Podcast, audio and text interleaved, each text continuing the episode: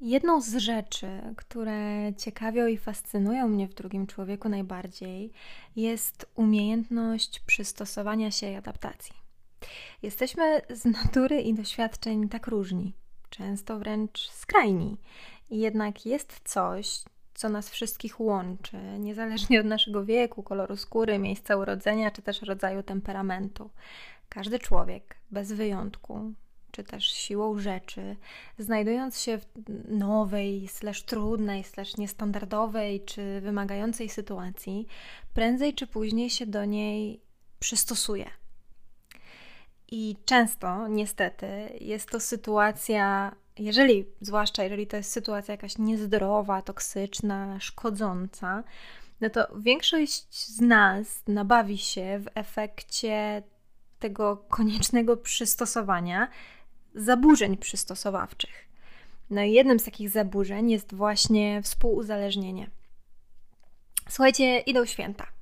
I ja naprawdę zazdroszczę ludziom, którzy to lubią i cieszą się teraz czasem tych e, świątecznych piosenek, zimowych herbatek, obmyślania prezentów, świeczuszek z bałwankami, etc., etc. No dla mnie święta to jest po prostu coroczny koszmar, ubarwiony tak wieloma przypadkami w moim życiu, w których e, spędziłam je na potwornym płaczu, czasami wręcz sama i głodna, chociaż miało być oczywiście zupełnie inaczej.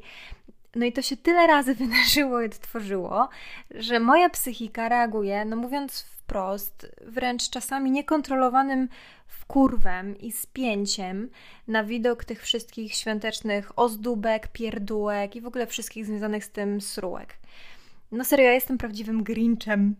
I oczywiście tak samo jak u bajkowego Grincha, tak naprawdę głębi mojego rudego serca, no to wiecie, no marzą mi się takie prawdziwe, rodzinne, ciepłe, pachnące, smakowite święta, podczas których będę no tylko tu i teraz, no, przy wielkim, najlepiej drewnianym stole, rozmawiając z innymi i e, ściskając kubek gorącej herbaty, która bardzo wolno styknie.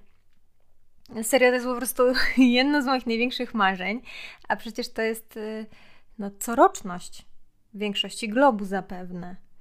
I w ogóle mam, słuchajcie, taki fetysz siedzenia z ludźmi przy stole. Serio. W moim rodzinnym domu, od kiedy się pojawiłam w nim i na świecie, no nigdy nie siedzieliśmy razem przy stole. W ogóle praktycznie niczego nie robiliśmy razem. Nie rozmawialiśmy, nie jedliśmy yy, razem czy to na co dzień, czy od święta. Chyba raz Wam nawet wspominałam, że jak byłam mała, to w jednym, a nawet jak słyszycie, od razu mnie, mnie ściska w gardle, jak, jak o tym mówię.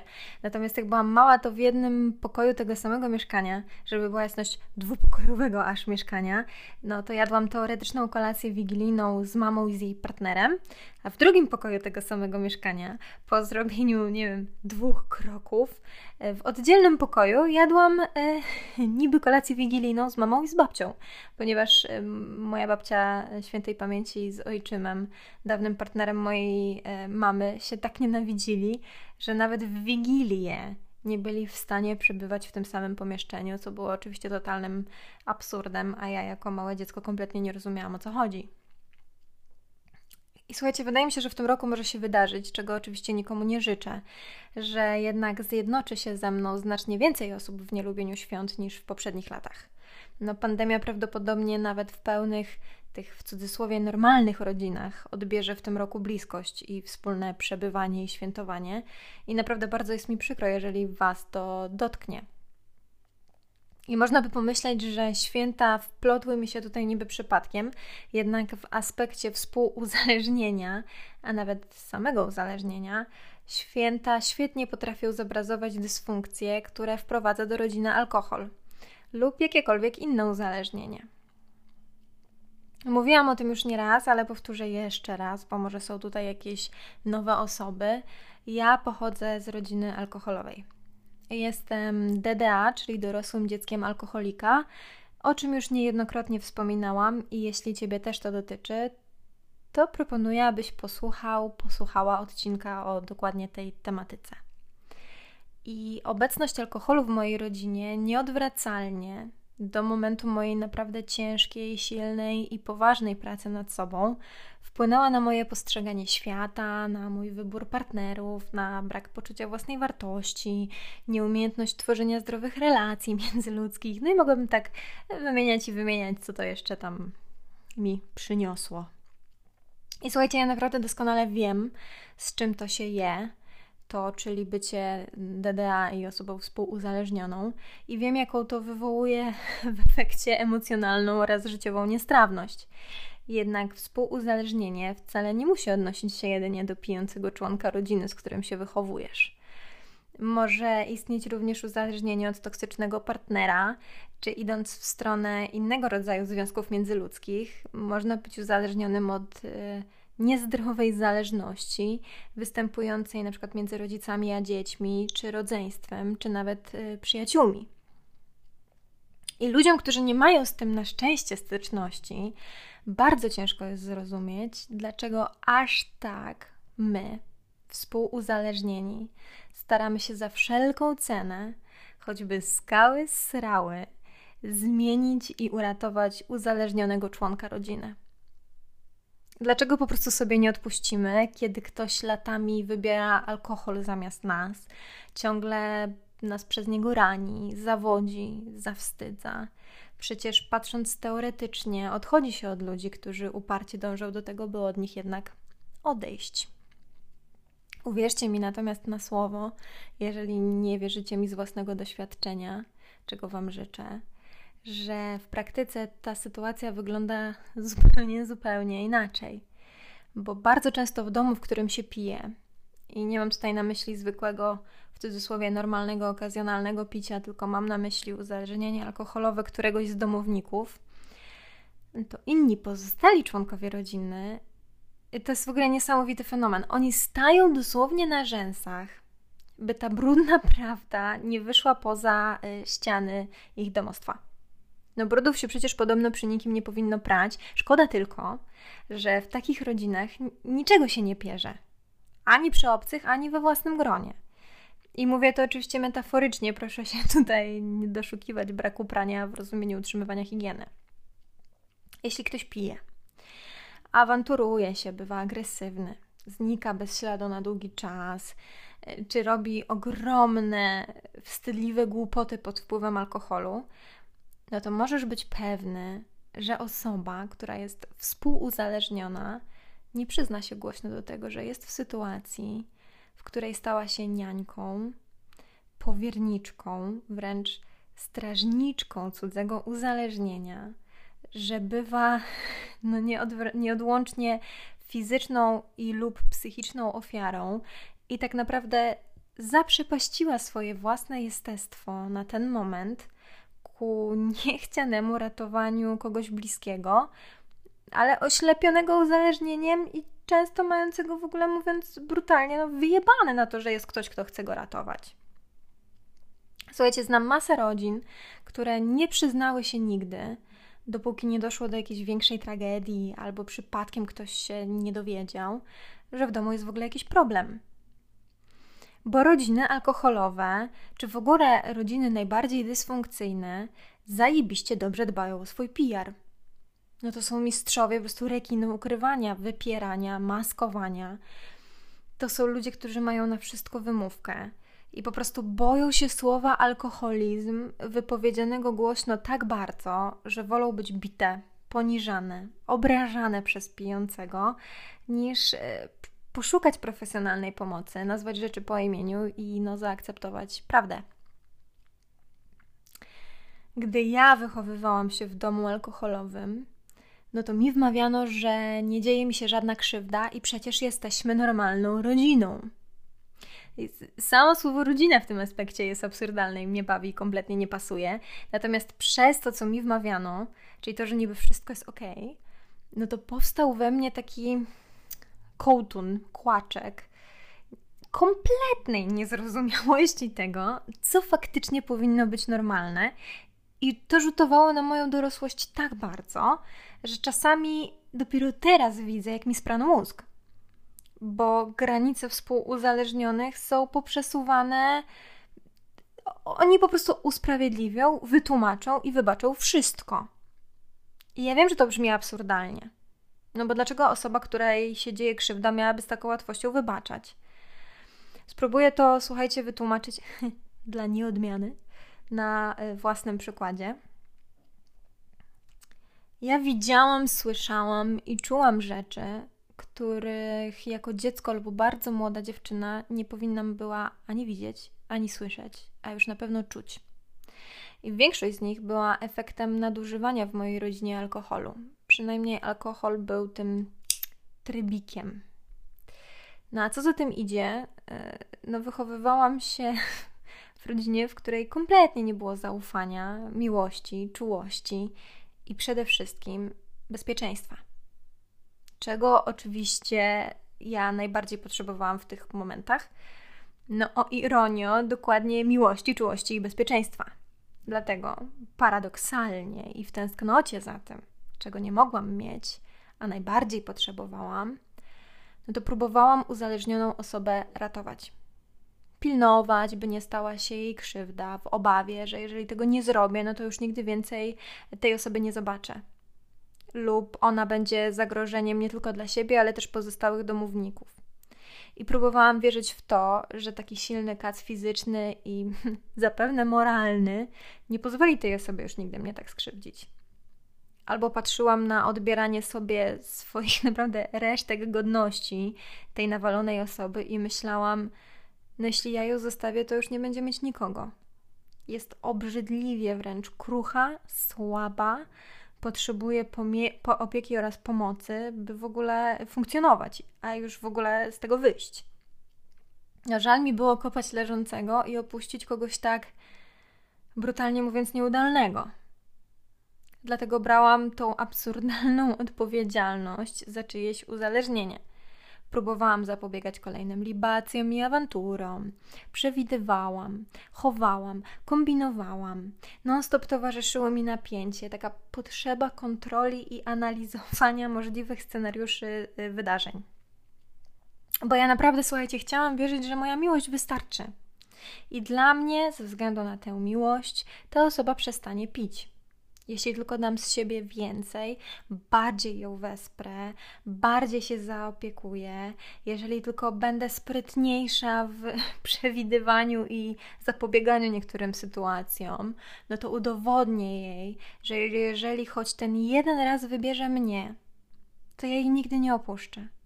A mam przecież do zaoferowania znacznie więcej niż butelka wódki. I przede wszystkim pamiętam, słuchajcie, że non-stop się bałam. Non-stop się bałam, kiedy znowu dojdzie do tego napicia się. Z kim do tego dojdzie, z jakiego powodu, e, co się w efekcie tego wydarzy, co i kto na tym ucierpi. I naprawdę nadal mi chyba nikt w to nie wierzy, jak o tym opowiadam, ale wystarczył dosłownie wypity łyk, Wypity łyk, który wiadomo, no wypity łyk alkoholu nie robi z człowieka od razu człowieka pijonego, czy też nawet wstawionego i właściwie nie, nie wywołuje zazwyczaj jakichś zmian behawioralno-poznawczych.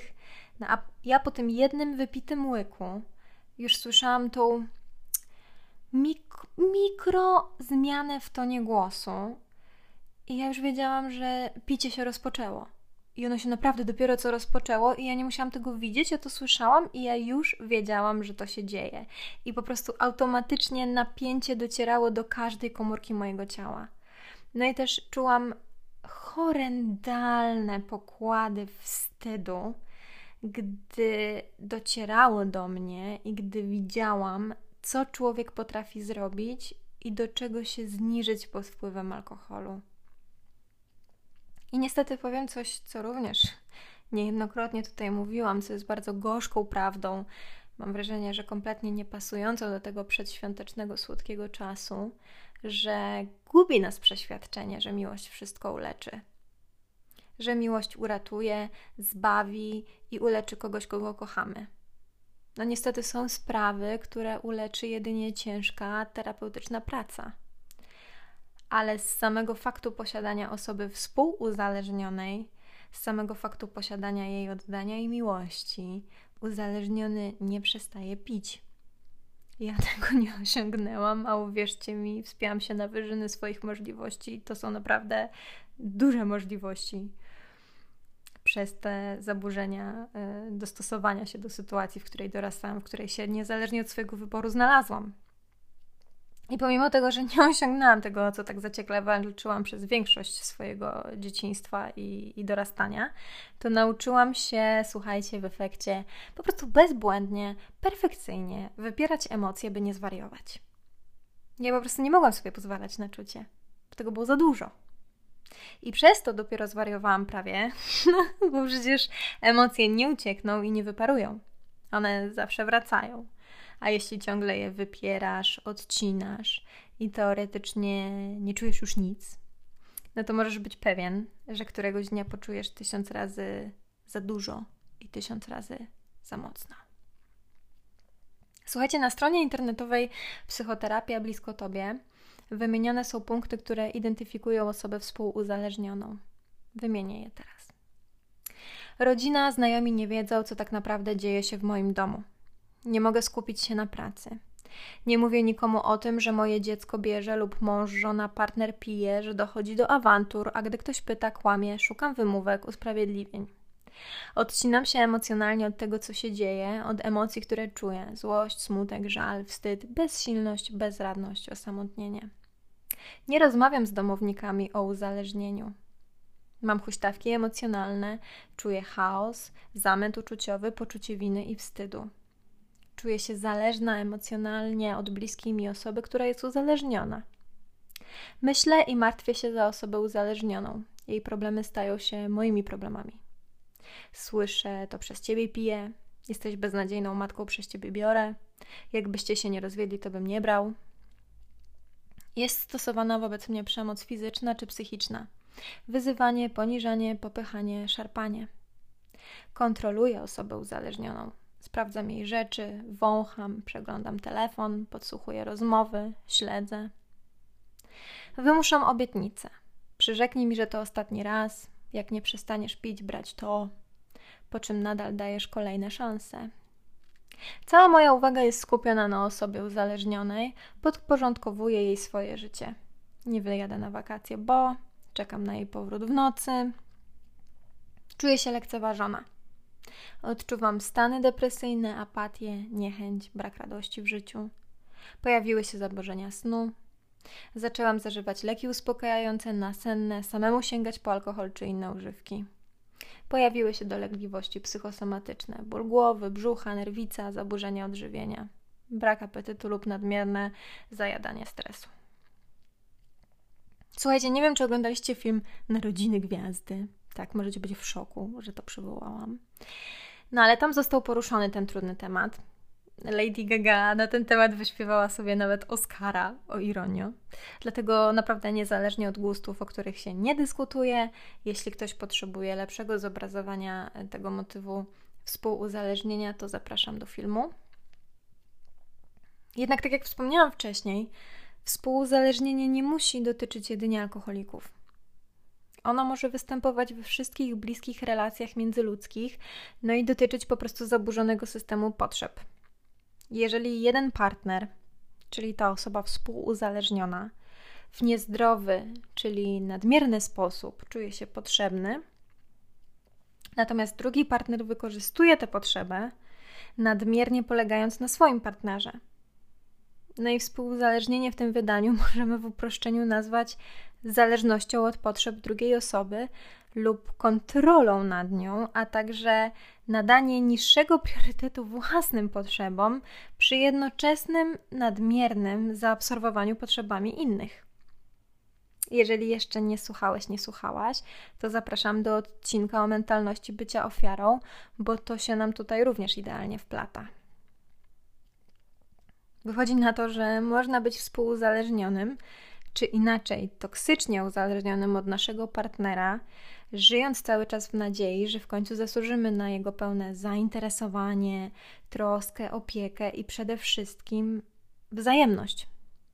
Często staje się to naprawdę podstawą związków dorosłych dzieci alkoholików, które chcąc nie chcąc, również w osobie partnera upatrują sobie drugiego, w cudzysłowie, rodzica, mającego nam zrekompensować wszystkie krzywdy i braki z dzieciństwa.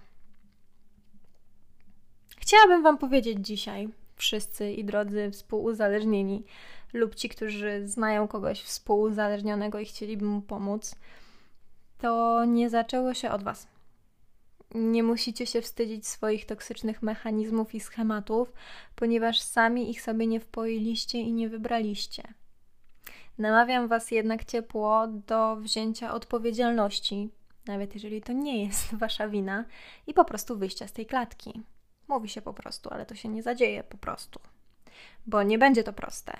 I zapewne po drodze złapiecie się na zapętleniu, ale któregoś dnia, mam nadzieję i trzymam za to mocno kciuki, uda Wam się odetchnąć z wolnością i przede wszystkim przejęciem wobec własnych potrzeb, a nie i wciąż, i wciąż cudzych.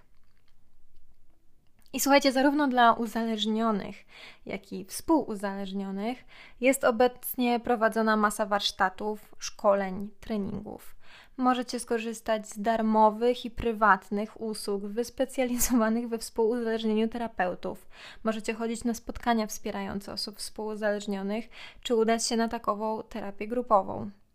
No ale decyzja oczywiście zawsze należy do Was. Chciałabym Wam dzisiaj polecić książkę Roberta Ackermana pod tytułem Wyrosnąć z DDA. Również książka pod tytułem Nie zaczęło się od Ciebie Marka Wolin, jakkolwiek się to wymawia, oraz y, książka pod tytułem Koniec współuzależnienia Melody Beatty.